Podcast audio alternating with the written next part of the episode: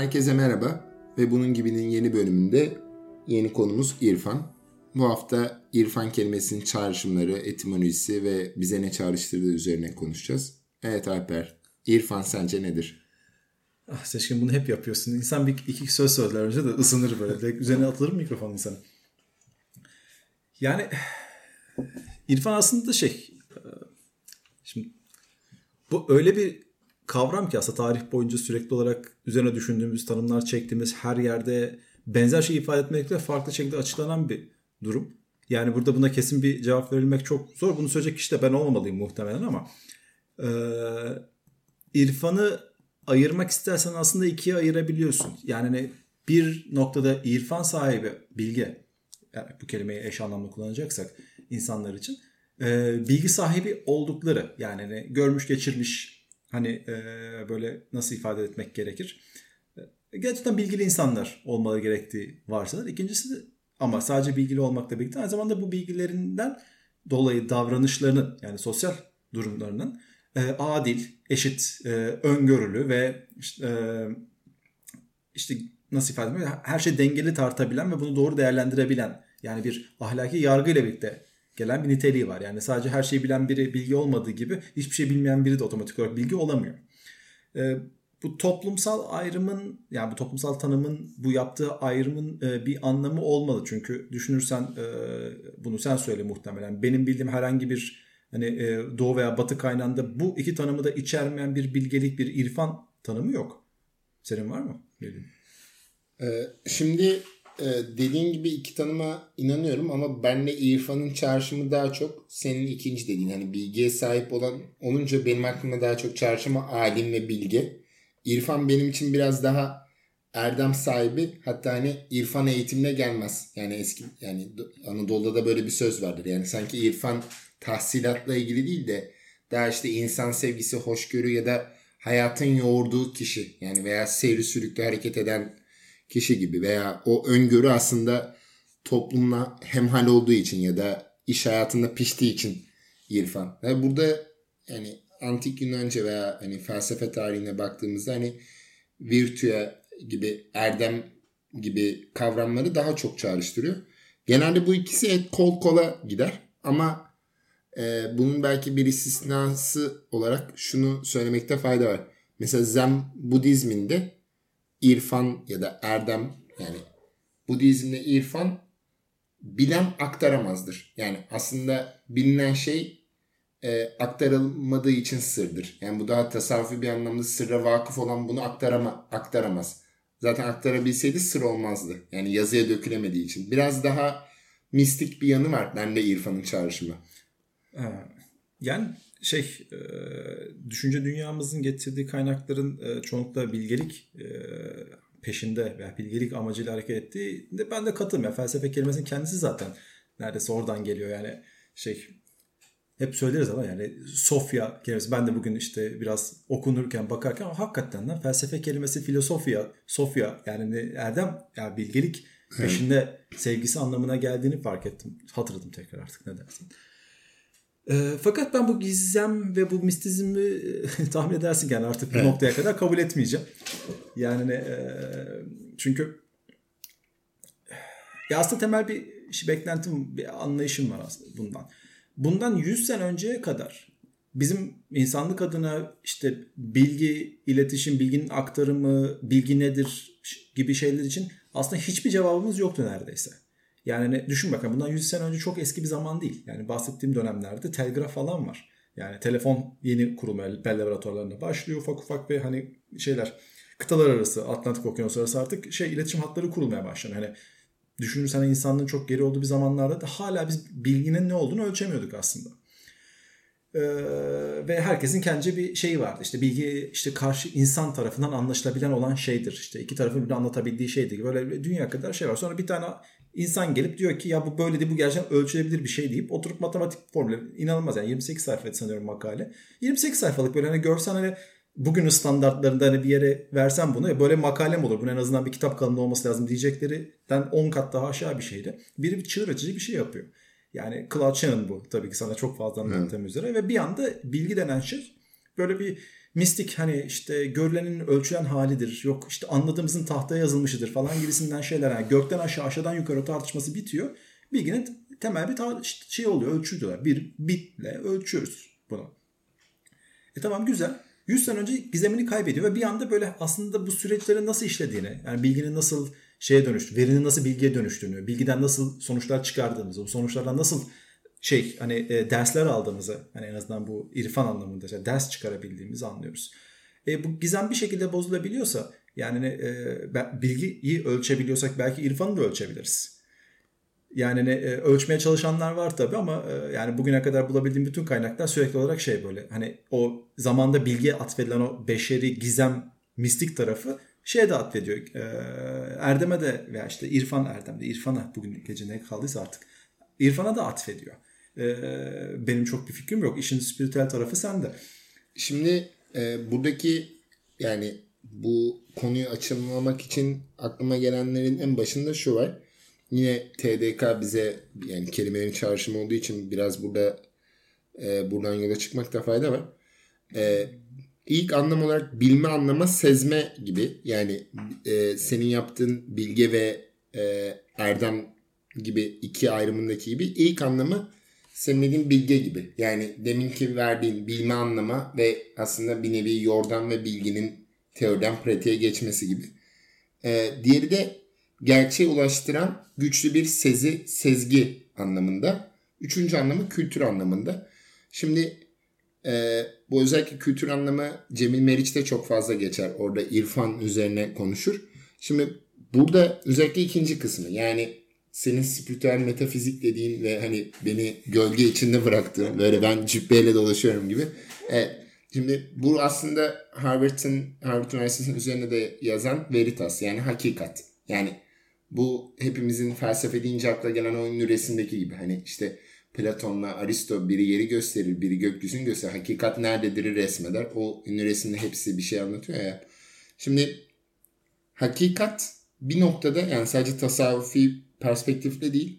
Hakikat bir noktada gerçekten de objektif gerçeklik olduğu için yani biz insan zihni olarak görebildiğimiz şeylerin bir sınırı var iki algılarımız da sınırlı. Yani bu sadece Kant ve aklın sınırları olarak veya bilmenin sınırları olarak da ele alınabilir.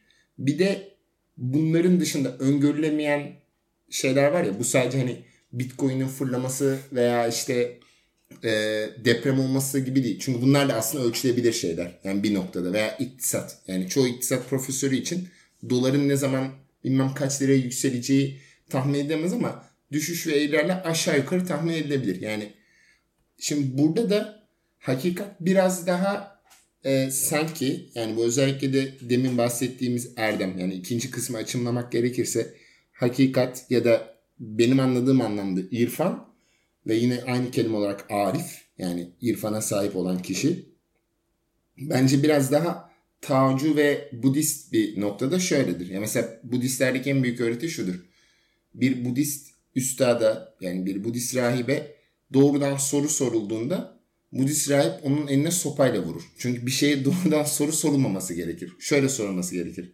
Bir Budist rahip bu durum olursa ne yapardı? Çünkü eğer ben ne yapardım ya da sen ne yaparsın dersen onun hikaye aktarılışı bozulur. Çünkü o zaman Alper böyle yapardı. Seçkin o zaman bunu yaptı. Kişiler ön plana çıkar. Sorunun formalizasyonu doğru olana kadar sert bir eğitim geçer. Sopayla burada gerçekten vuruluyor. Çünkü e, bunun altında da tabii egoyu ezme. Yani aslında bu buradan e, yine senin hoşuna gidecek bir şey. GPT-3'e Tanrı var mı diye sorduklarında GPT-3 diyor ki e, Tanrı'ya ulaşmak mümkün egonuzu yenin gibi bir cevap veriyor. Yani burada aslında bu hakikat biraz daha e, bu dünyada bilgimizin sınırları ya da bu dünyanın ötesinde bir dünya var inancı ya da daha şairane ifadeyle bu dünya başka bir dünyanın aynadaki yansıması gibi yorumlanabilir. Yani biraz da aktarılamayan bir noktada benim anladığım anlamda İrfan. Yani bu benim çok sevdiğim ve e, şu podcast'te e, referans vermedim ama y- sevdiğim arkadaşlarıma yani hediye ettiğim ya da çok şey referans verdim. Zen Budizm motosiklet bakım sanatı. Burada da aslında o kitapta tam olarak bunu anlatır. Yani siz aslında bir araba ustasına mesela araba, en basit örneği budur arabanızı çarptığınızda veya kaza geçirdiğinizde ustaya gittiğinizde adam size onu tam olarak anlatamaz. Yani bir yere vurur ses çıkarır. Yani bunu hepimiz deneyimlemişizdir. Adam der ki bunun şurasında sorun var da bir şey yapar. Hani abi nasıl buldun bunu? E, yani hani çünkü artık o kadar fazla araba tahmin etmiştir ki der ki abi mod, işte BMW'nin bu modelinde oluyor. Yani adam sana onu asla aktaramaz. Mekanik olarak da çözümleyemez. Ama adam sezgisel olarak artık el yordamın Aa, bunlar da böyle oluyor. Hani e, şimdi buradaki şey bence tam olarak irfan. Yani o aktarılamayan bilgi kısmı bence irfan. Ben buna başka bir isim veriyorum abi. Ben bu cehalet diyorum.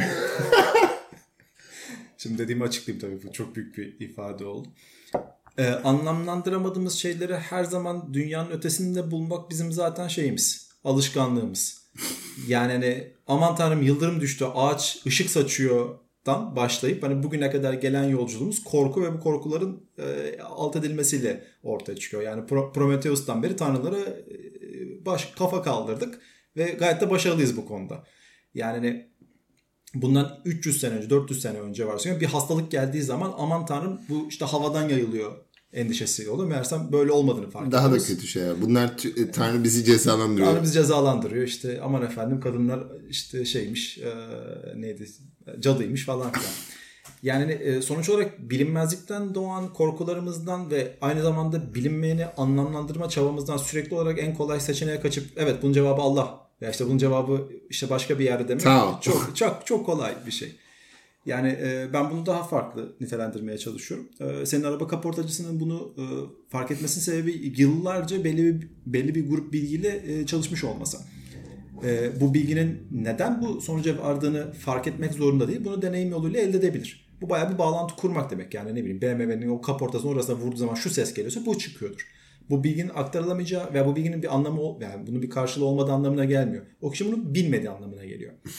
Yani biz tabii ki işte sorunu çözen ustaya iyi usta işte yıllardır yapıyor. Adam vurup bunu yapamazsa şayet bu sefer de aman efendim paramı aldı kazıkladı beniye döneceğiz. Yani orada er, aslında orada bir şey var. Yani e, bu bilginin faydasına bağlı olarak bir yargı ortaya koyuyoruz. Şimdi e, irfana sahip olabilmek aslında ilginç bir hikaye anlatayım. Hani böyle çok didaktik gidiyor bazen. Benim çok şeyimi çeker bu. Özellikle yapay zeka demeyeceğim. Makine öğrenmesi e, ile üzerine okurken zamanda e, kaç zamanda 60'larda mı 50'lerde mi emin değilim. Yani hani daha bilgisayar teknolojilerinin gelişmediği bir dönemde e, sanıyorum Mississippi Nehri'nin bir kolu. ABD'de bir hikaye bu. E, sürekli taşkın verip duruyormuş. Ve sürekli böyle saçma sapan yerleri veriyormuş. Yani beklenen bir yer olmadığı için de ne yapacaklarını bilemedikleri için yani şimdi sonuç olarak e, ölç, şimdi nasıl ifade ölçüm imkanları var ama bunlardan sonuç çıkaracak işlem gücüne sahip değiliz. Yani hani, e, bu nehrin su akışını saniye saniye milisaniyeler seviyesinde tespit edip bunu bilgisayarlardan geçirip modelleme bugün yapabildiğimiz gibi şeyleri yapamıyoruz. Ki bunu bile bugünün kapasitesini bile aşabilecek bir durum bu aslında. Ve yaptıkları şey çok basit. Ee, nehrin e, sanıyorum 5000'de birlik modelini yapıyorlar. Binasından yüksekliğine böyle hani saçma sapan detaylarına kadar böyle bir yerde böyle bayağı büyük bir model bu arada ve şöyle yapıyorlar yukarıdan kovayla su boşaltıyorlar. Kova dedim de yani böyle galonlarca bir tabii Amerikan ölçüsüyle oluyor bu. Hani su boşaltıyorlar üzerine ve taşkın yapan yerleri, modeldeki taşkın yapan yerleri not alıyorlar. Sonraki sene aynı yerlerde taşkın yap olasılığının çok yüksek olduğunu fark ettikleri için bir bilgi elde edilmiş oluyorlar. Şimdi soru şurada. Bu model bilge mi? İrfan sahibi mi bu? Değil. Evet. Çünkü biz irfanı aslında insana atfediyoruz. Çünkü insana atfetmemizin sebebi oradaki mistizmden kaynaklanıyor. Yani bu insan bunu biliyor çünkü aman tanrım yılların yaşamı falan filan algılayamadığımız bir şeyi o kişiyle birleştiriyoruz ve bunu e, bir nasıl bir erdem olarak bir kasıtlı bir hareket olarak o kişiye atfediyoruz.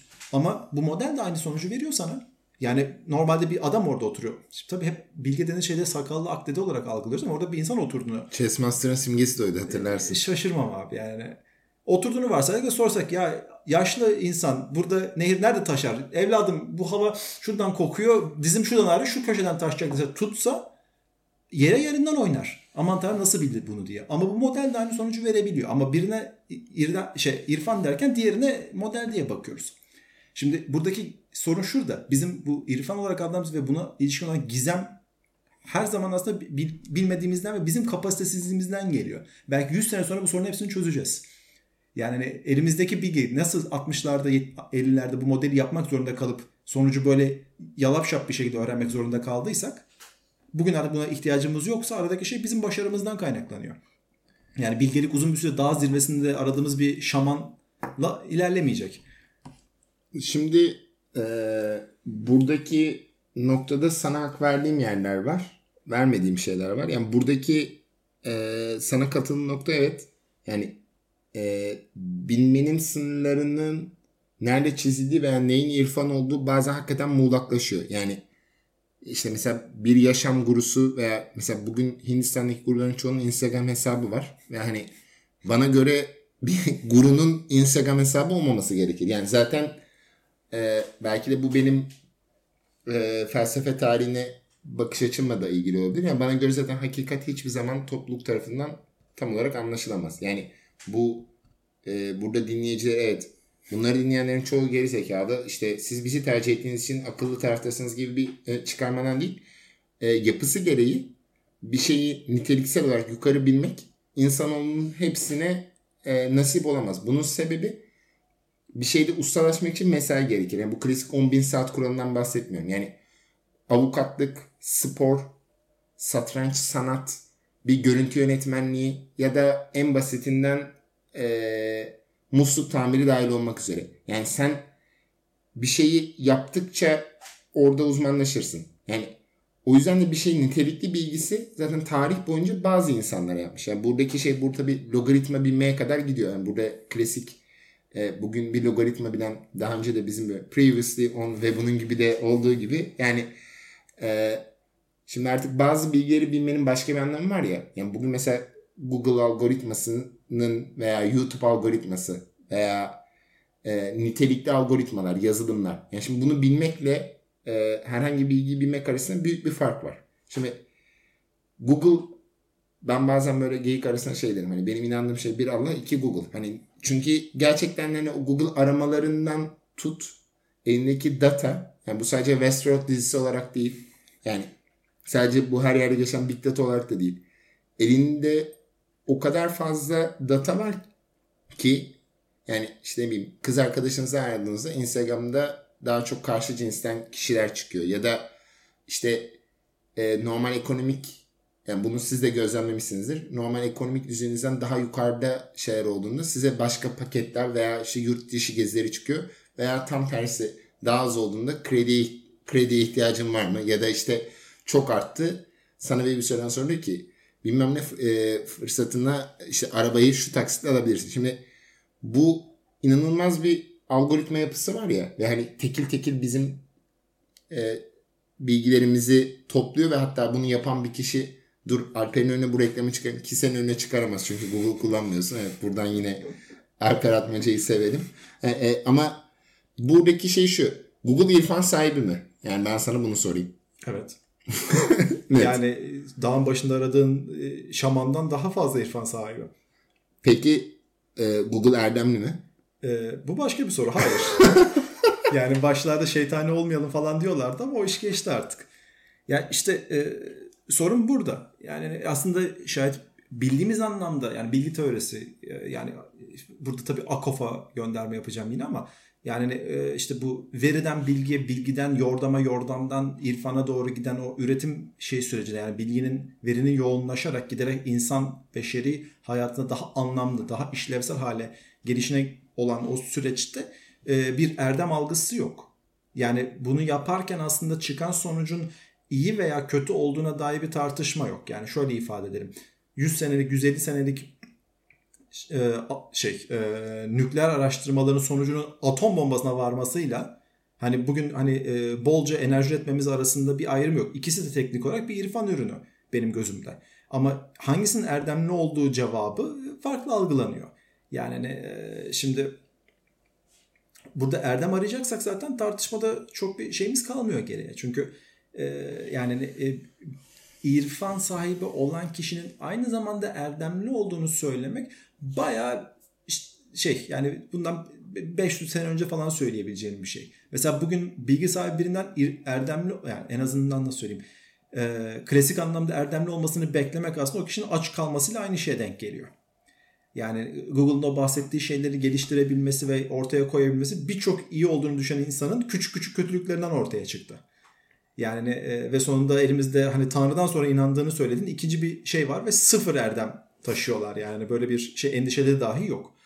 E, fakat dediğim gibi sorun şurada. Bu bizim bilgiyle olan şeyimizi, ilişkimizi şayet bir e, nesnelleştirme çabasında bulunacaksak e, burada e, erdem özür diliyorum e, irfan sahibi olmayı insani özelliklerinden ayırmamız gerekiyor. Yani sonuç olarak üretilen bir şeyin e, irfanın bir yoğunlaşmış bir bilginin iyi veya kötü olduğunu içkin olarak söylemeye çalışmamamız gerekiyor. O kendi başına bir şey. Yani nasıl ifade etmem gerekir? Herhangi bir bilginin doğal olarak iyi veya kötü olmaması gibi. O irfanın ne yapacağını da ayrı bir şey. Şayet kelimeyi burada ayırırsak birbirinden ve dersek yani irfan bir şeydir. Yani e, ölçülebilir bir değerdir. Bilginin niteliği olarak son noktasıdır. Aynı zamanda bir insana atfettiğimiz yani bilgelik anlamında atfettiğimiz bir şey yapacaksak onu tartışabiliriz. Çünkü Google'ın elindeki güçle benim yapacaklarımla senin yapacaklarına Google'ın yapacakları arasında farklar oluyor. Yani sorun ama Google'ın elindeki şey değil. Bunu nasıl kullandığınla ilişkili. Bu insani bir sorun ve bunun bir cevabı yok. Üzerine tartışırız. Şimdi burada bu dediklerim bana iki şeyi hatırlattı. Bunu bilim ve gelecekte okumuştum. Yani tam doğru makaleyi hatırlamıyorum ama yazışmayı hatırlıyorum. Bu e, atom bombası deyince aklıma o geldi.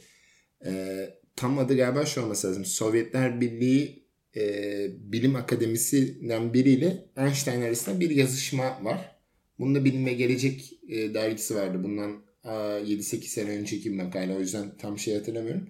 Tam bu tartışma oluyor. Yani e, şu an tarihin sorumlulukları üzerimizde değil. Biri diğerine yazıyor, diğeri ona yazıyor. Yani Sovyetler Birliği'ndeki tabii ki diyor ki hacı ne yapıyorsunuz orada hani hayırdır falan. Hani birbirlerine yazışmalar var. Şimdi e, bir aklıma bu geliyor. Yani bu etik sorunu. Yani tabii buradaki şey şuraya kadar gidiyor. AstraZeneca veya e, BioNTech niye parayla satılıyor? Ama işte parayla satılmasa biz e, diğer türlü arge yapamayacağız. Şimdi buradaki şey zaten benim uzmanlık alanım fikri mülkiyeti zaten tamamen boşa düşürüyor. Yani çoğu şey erdemli değil. Zaten boşa düşse iyi olacak seçkinim. Yani evet. insanlığı resmen pranga taktınız ve sürüklüyorsunuz arkanızdan. Ee, şimdi buradaki bir diğer şey de şu. Hani dinleyiciler için de eğlenceli bir filmdir eğer izlemirlerse. Being There diye bir film var. Sen izledin mi bilmiyorum. Yok hayır. Being There'da e, bir tane adam e, çok basit sözler söylüyor. İşte e, basit atasözleri söylüyor. Anglo-Sakson kültüründe işte e, sabah erken yola çıkan e, sabah erken çıkan daha çok yol alır gibi böyle sözler söylüyor ve bu zamanla bazı sohbetlerde e, sivriliyor. Aslında adam bir yerde e, biraz şey gibi Forrest Gump'ın aslında esinlendiği film odur. E, bir evde yaşıyor. Bir adam ona bakıyor ve asosyal yetiştirilmiş. Sadece adamın onu öğrettiği atasözleriyle birlikte büyüyor. Bir gün o adam ölünce bu evsiz kalıyor ve belli bir süreden sonra ev satılınca adama diyorlar ki yani ev satıldı çık git diyorlar. Adam böyle kendi başına sokakta dolaşıyor ve bir şekilde hayat onu bir yerlere getiriyor ve Amerikan başkanının danışmanı oluyor. Çünkü o kadar bilgeci sözler söylediği varsayılıyor ki bir yandan da şöyle bir şey var. Bazen biz bir konumdaki insanlara önem de atfediyoruz. Hani böyle demiş hmm, altına bir hikmet yatmalı. Hani çünkü işte atıyorum bir sözü Elon Musk'ın veya Bill Gates'in söylemesinin bir ağırlığı var. Aslında söylediği şeylerin çoğu çok saçma ya da kişisel gelişimlerden hallice laf ya işte. Vazgeçmezseniz bu yine Previous On ve bunun gibideki gibi. Hani vazgeçmezsen başardın ama zaten geri kalan 49 başarmayan hikaye derdi hiç fikrimiz yok. Yani Being There filmini tam bu noktada bu tartışmalar için tavsiye ederim. Çok güzel bir film. Ve burada yine senin seveceğin bu hakikat, erdem, bilgi, irfan gibi şeylerle hani Kant'ın dediği bilmeye cesaret et. Aslında bir yandan da bilgi, merak aslında buradaki her şey bilmeye cesaret etmekle başlıyor bir noktada da. Yani bence bütün bu irfan veya bilgi e, görünenin arkasından anlamaya dair bir şey ya. Yani çoğu felsefe veya filozof bu siyaset felsefesinden tut epistemolojiye ya da ontolojiye kadar. Hani biz niye yaşıyoruz veya anlam ve mana arayış. Aslında buradaki bütün çıkış noktası aslında bilmeye cesaret etmek diye düşünüyorum. Bilmiyorum. Sen nasıl düşünüyorsun? Bilme, bilginin korkutacak bir tarafı yok burada. Bilgiden korkmamızın sebebi başka da. Ee, bilgi doğal olarak irfan üretmiyor. Yani e, nasıl ifade etmem gerekiyor? Sanırım bunu herkes anlayacaktır dinlediği zaman. E, ÖSS'ye çalışmak size hiçbir şey kazandırmaz. Kimseyi erdemli, irfanlı, bilge yapmaz. Muhtemelen ben açıkçası sınavdan çıktıktan yaklaşık 6 saat sonra her şeyi sildim kafamdan. Yani e, bunlar bilgi miydi? Evet gayet ölçülebilir anlamlarda bilgiydi bunların hepsi. Yani e, muhtemelen hani pek çok e, şey insanlığın pek çok alanında kullanılan pek çok önemli bilgilerdi pek çoğu. Fakat bende hiçbir şey yaratmadı. Çünkü bunun sorunu o bilginin benim açımdan bir faydasının olmayışı. Yani bir amacı özgülenmemiş olmasından kaynaklanırdı. Zaten bilgiden irfana giden yolcunun asıl amacı bir amaca özgülenmiş olması. Yani ne kaportanın orasına vurdun, vurmak aptalca bir görüntü ama onun bir amacı var. Yani oradan bir şey ses geleceğine ve bu sesten bir sonuç çıkaracağını algılıyorsun. E aynı şekilde irfandan da bilgiye gidiş yok. Çünkü artık o kadar fazla yoğunlaşmış ki bilgi orada. Sen o bilgiye ilişkin olan pek çok şeyi kaybedip sadece sonucu elinde kalmış. Yani o yüzden kaportaya vuran ustaya dayı ne yapıyorsun sen dediğin zaman adam da şey demiyor yani hani kaportaya vuruyorum çünkü şu şu şu falan demiyor. Bu ses geldi böyle oldu. E, fakat oradaki amaca yönelik amacın kendisinin aslında ahlaki değerini e, koşullar belirliyor. Bu yüzden e, sıkıntı çekiyoruz. Yani cesaret edebilmen, edememen bu bilgi edinmeye o koşulların o amaç konusunda sana yönelteceği toplumsal kaygıya bağlı. Yani nasıl ifade etmek gerekir? O yüzden mesela şu oluyor. Ben hep söylüyorum bunu garip geliyor insanlara ama şayet ben Bayan Tekin laboratuvarında çalışıp bu aşının nasıl yapıldığını bilsem net çalmıştım o bilgiyi. Ve bayağı şu anda şey dedi yani internetin bir köşesinde torrentten falan çekebiliyordunuz o bilgiyi. Çünkü benim için doğru olan şey buydu teknik olarak. Ve sırf bu olmadığı için belki binlerce on binlerce insan öldü bu dünyada. Hepimiz bunu yadırgıyoruz. Bu bilgiye biri sahip. O şirketin içindeki bir grup insan bu irfanı üretti. Bunun bir sonucu var. Ama amaçları konusunda yolumuzdan şaşmış durumdayız. Tabii burada da kendi yargımı ortaya çıkarıyorum. Çünkü bir bakış açısına e, adamlar arge yapmasın mı? İşte insanlar para kazanmasın mı? Daş mı yesinler? Dönüyor. Evet taş yesinler. Yani bu da benim yargım ve ben haklı olduğumu biliyorum çünkü benim. Ama evet, kalan her şey değişiyor. Hepimizin çevresindeki rahatsız edici insan vardır. Alper sen orada olsaydın kesinlikle bunu yapmazdın. Ben sana diyeyim. Zaten o öyle olduğu için çok zengin. Bugün, bugün şu yaşandı benim için yeterli. Konuyu da böyle kapatabiliriz. Çıkar telefonu göster diyen birine telefon yedirildi. Ee, be, benim için ultimate nokta bu. Yani bu bir ad hominem şeyinin en uç noktasının Türkiye'de kameralar karşısında karşılığı görüldü. Ben daha fazlasını istemiyorum. O yüzden bugün güzel bir gün bu açıdan. Ee, ben sözlerimi bitirirken şunu söylemek istiyorum. Yani burada e, kavram çok geniş olduğu için biz bazı e, şeylere ancak e, bazı e, kavramlara veya bazı fikirlere değinebildik. Hepsini getiremedik. E, ben biterken şunu söylemek istiyorum.